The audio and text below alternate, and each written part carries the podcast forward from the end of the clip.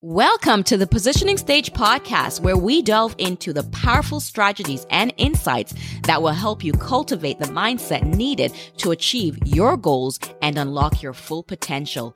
Get ready to embark on a transformative journey as we explore the essential elements needed to position yourself for success in life. Let's go.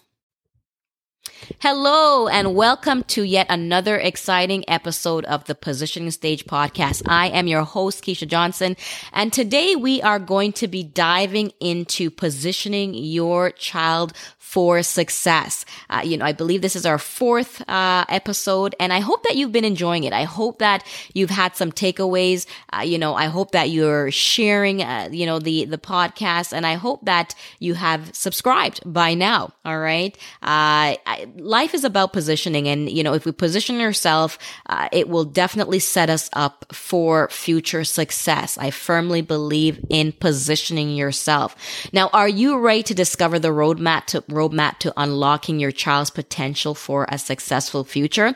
In today's episode, we're diving deep into the art of positioning your child for triumph, from cultivating key skills to nurturing their passions. We're uncovering the essential strategies that can set them up on the path of greatness. Get ready to equip yourself with the tools you need to guide your child towards a future filled with accomplishments. Let's get started. So, we're going to, of course, go through some tips that, of course, I believe are some great tips, some great takeaways. And you as a parent, of course, can decide how and if to implement them. But I do believe there's some great takeaways, of course, that will help to set up your child or children for success. So the first thing you want to do is to cultivate resilience. All right. So imagine your child faces a setback, like not making the soccer team So instead of focusing on the disappointment, help them to view it as an opportunity to improve. Encourage them to practice and try again next year, reinforcing the value of perseverance. Okay. Now, I can't tell you how many, great, successful athletes, have had this type of situation when they were younger. How many times did they fail at making that team? All right. How many times did they lose? How many times did they not score? Okay. It's all a part of growth. And we have to encourage our young people to not take it as a negative, but of course, how can I build on this? Once again, some of the greatest athletes, all right, failed how many times before they made it to that level of success? And I'll say again, how many times did they not make that team? Okay. And I'm sure it was very discouraging. All right. But yet here they are today, great athletes, some of the greatest athletes. So 100%, help them to view it as an opportunity to improve and just to continue to practice. All right. Because nothing happens before it's time. Also, we want to embrace on creativity. Picture your child engrossed in building a Lego masterpiece, okay? So instead of just admiring it, engage in a conversation. Ask about their creation, what inspired them, and if they encounter any challenges, okay? This nurtures, creative thinking and problem-solving skills. This is a great way to, to communicate with them so that they can take a step back and kind of think about exactly what they're doing. And, of course, you can also learn from them as well. So embrace creativity. All right. Where is this coming from? It allows them to dig a little bit deeper and understand possibly a little bit more about themselves as well. You also want to encourage creative or critical thinking. All right. Suppose your child questions why the sky is blue. Okay. Instead of providing a direct answer, guide them to explore. Offer resources like books or online articles, or even conduct simple experiments together. This ignites curiosity and critical thinking. Okay. And, you know, of course, there are many ways that this can be done, but you want to encourage that critical thinking. And you can look this up. You can Google this, you know, finding out ways how you can, or activities that can be done that will, of course, encourage that critical thinking, and it will help them to grow, help their knowledge to expand. All right. So it is a great thing to, of course, encourage critical thinking. You also want to instill time management. Imagine your child juggling homework, chores, and extracurricular activities. Instead of, you know, micromanaging, assist them in creating a schedule. This teaches them to prioritize tasks and manage their time effectively. And it starts from very young. I will say that I wish that, you know, when I was younger, you know, that, I had the opportunity to, you know, from the ground up to learn a little bit more when it came to time management, because I found that I kind of learned it the hard way. I would tend to overwhelm myself. All right. And of course, you know, after a while, it gets very messy. So you want to try to encourage that from the beginning. So as they grow up, it's something that's embedded into them, because when you get into college and university, you know, time management is so important. All right. Of course, when you enter into that work atmosphere, time management is so important so that you can be effective in your position at work. So once again, you want to try to instill that you know, any time management, into them, so that they can definitely, learn how to manage their time effectively and not, overwhelm themselves over time. You also want to, you know, promote goal setting. Okay. Picture your child expressing interest in learning a musical instrument. All right. So instead of leaving it as a vague aspiration, help them set up specific goals. For instance, aiming to play a particular song within 3 months, you know, this fosters focus and determination. Okay. So you want to encourage that goal setting. You want to set those goals and help them to put things into place, you know, so that they can work towards those very particular goals. You want to also encourage a growth mindset. Imagine your child is struggling with, you know, difficult math problem. Now, instead of saying, "I'm not good at math," teach them to say, "I'll keep trying until I figure it out." This fosters resilience and the belief that effort leads to growth.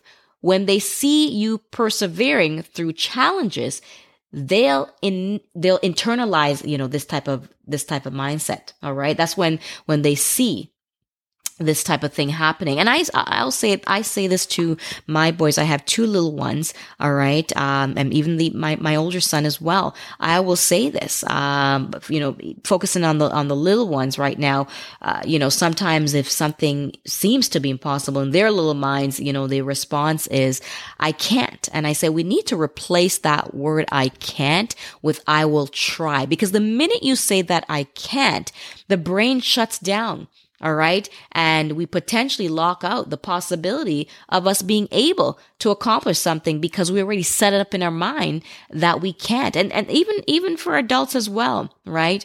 But we want to start it from a very young age. We want to, you know, encourage our children to, of course, not have that negative mindset, that negative belief of "I can't," and replace it with "I will try." All right. I will try. Foster independence. All right. Let's say your child forgets their lunchbox at home. Okay. Instead of rushing to school with it, encourage them to problem solve, asking questions like, "What can I do?" All right. What can you do to solve this question? Right. What can your child do is what I'm saying to solve this. Sometimes they're so used to you coming to the rescue, all right? And you got to really start to put in place some steps that they understand that they also have to take responsibility, and mom and dad's not always going to be readily available, okay? So, of course, once again, this nurtures the responsibility and decision-making skills, setting them up to handle life's curveballs, because it does happen. Okay. You don't want to every minute, be running and kind of saving the day, because then, we create children that become dependable and they're not independent because you're always there saving the day. Okay. You want to also prioritize education. Okay. Suppose your child is struggling with a subject. Instead of focusing solely on the grades, discuss their interests and goals. If they're passionate about animals, help them to see how learning science can lead to a career as, maybe a veterinarian. This perspective fuels, intrinsic motivation. And you want to try to, of course, set that up, all right, where you are prioritizing the education so that they know how important education is, okay? And it will help, of course, to take them to the next level, whether it be college, whether it be university, whether it be the trades. You want to do your best to help to prioritize, education where that is concerned, so that they can, of course, understand the importance of it and find ways, of course, that they can develop a passion for learning. You want to develop social skills as well. All right. So picture your child is in a disagreement with a friend. Instead of intervening immediately, guide them through conflict resolution. Ask, how do you think your friend feels? All right. How can you express your feelings? This nurtures empathy and effective communication so that they are able, all right, to get through their issues and resolve issues amongst their friends on their own. Okay. And this definitely will take them a long way, because as you grow up, you have to be able to develop those skills. You have to be able, to work things out on your own. Someone's not always going to be there, once again, to save the day and work it out for you. So these are things that you want to put in place. Provide opportunities of exploration. So let's say that your child expresses interest in painting. Instead of just buying art supplies, enroll them in a local art class, or, visit an art museum. Exposure to various experiences help them to discover their strengths and their passions. Just for instance, recently, my younger son was interested in doing the back handspring. And so what I did was I enrolled him into gymnastics so that he can, gain the knowledge and gain the strength and work towards, executing that back hamstring on his own. And we look forward to seeing the end result. We look forward to, definitely seeing him be able to accomplish that goal. Yes, but you want to be able to support some of their interest, and whether it be soccer, basketball, gymnastics, swimming, whatever it is. All right, where it is possible, definitely try to support their interests. You also want to be a positive role model as well. Okay, so imagine you're pursuing a new hobby. Share your progress and, setbacks with your child. Let them witness your dedication and enthusiasm. Your commitment and personal growth become a powerful lesson for them. Okay. And, it definitely, is something that you want to model so that, they will be able to see, of course, your growth. And if you're having these conversations with them with regards to your personal growth, your goals in your place of work, in your, maybe you're self-employed, whatever it is, include them in it, allowing them to understand, of course, what it takes, what are some of the setbacks, and, how, you have worked them out. And this will help to build them so that, of course, as they grow up and as they start to build their own pathway, they understand what challenges may come about, all right? And how possibly to try to mitigate around them. All right. So, just remember that, success it's a culmination of small efforts and consistent guidance. By cultivating a growth mindset and fostering independence, value in education, nurturing social skills, and encouraging exploration and embodying positivity, you're providing your children with invaluable tools for a successful future. All right. So these are some of the tips. And I know there's so much more that you can explore as well. But I think this gives you a pretty good starting point with regards to some of the things that you can start to actively put in place so that you can help to nurture and build a positive and a successful future for your children. And I know that if you do implement some of this from the go, right? From the go. And of course, if your children are, older now, of course, there are certain things that you can, look up and start to put into place, to try to meet them where they are, try to help them where they are. But the earlier that you can start, of course, it is going to be the better. So I hope that there were some takeaways here today. Thank you so much for joining on this episode of the Positioning Stage podcast, where we focus today on your children achieving success. All right. Stay tuned for upcoming episodes. Of course, we will continue to provide as much information as possible when it comes to positioning yourself, in life overall, so that you can leap into a successful future. Until next time.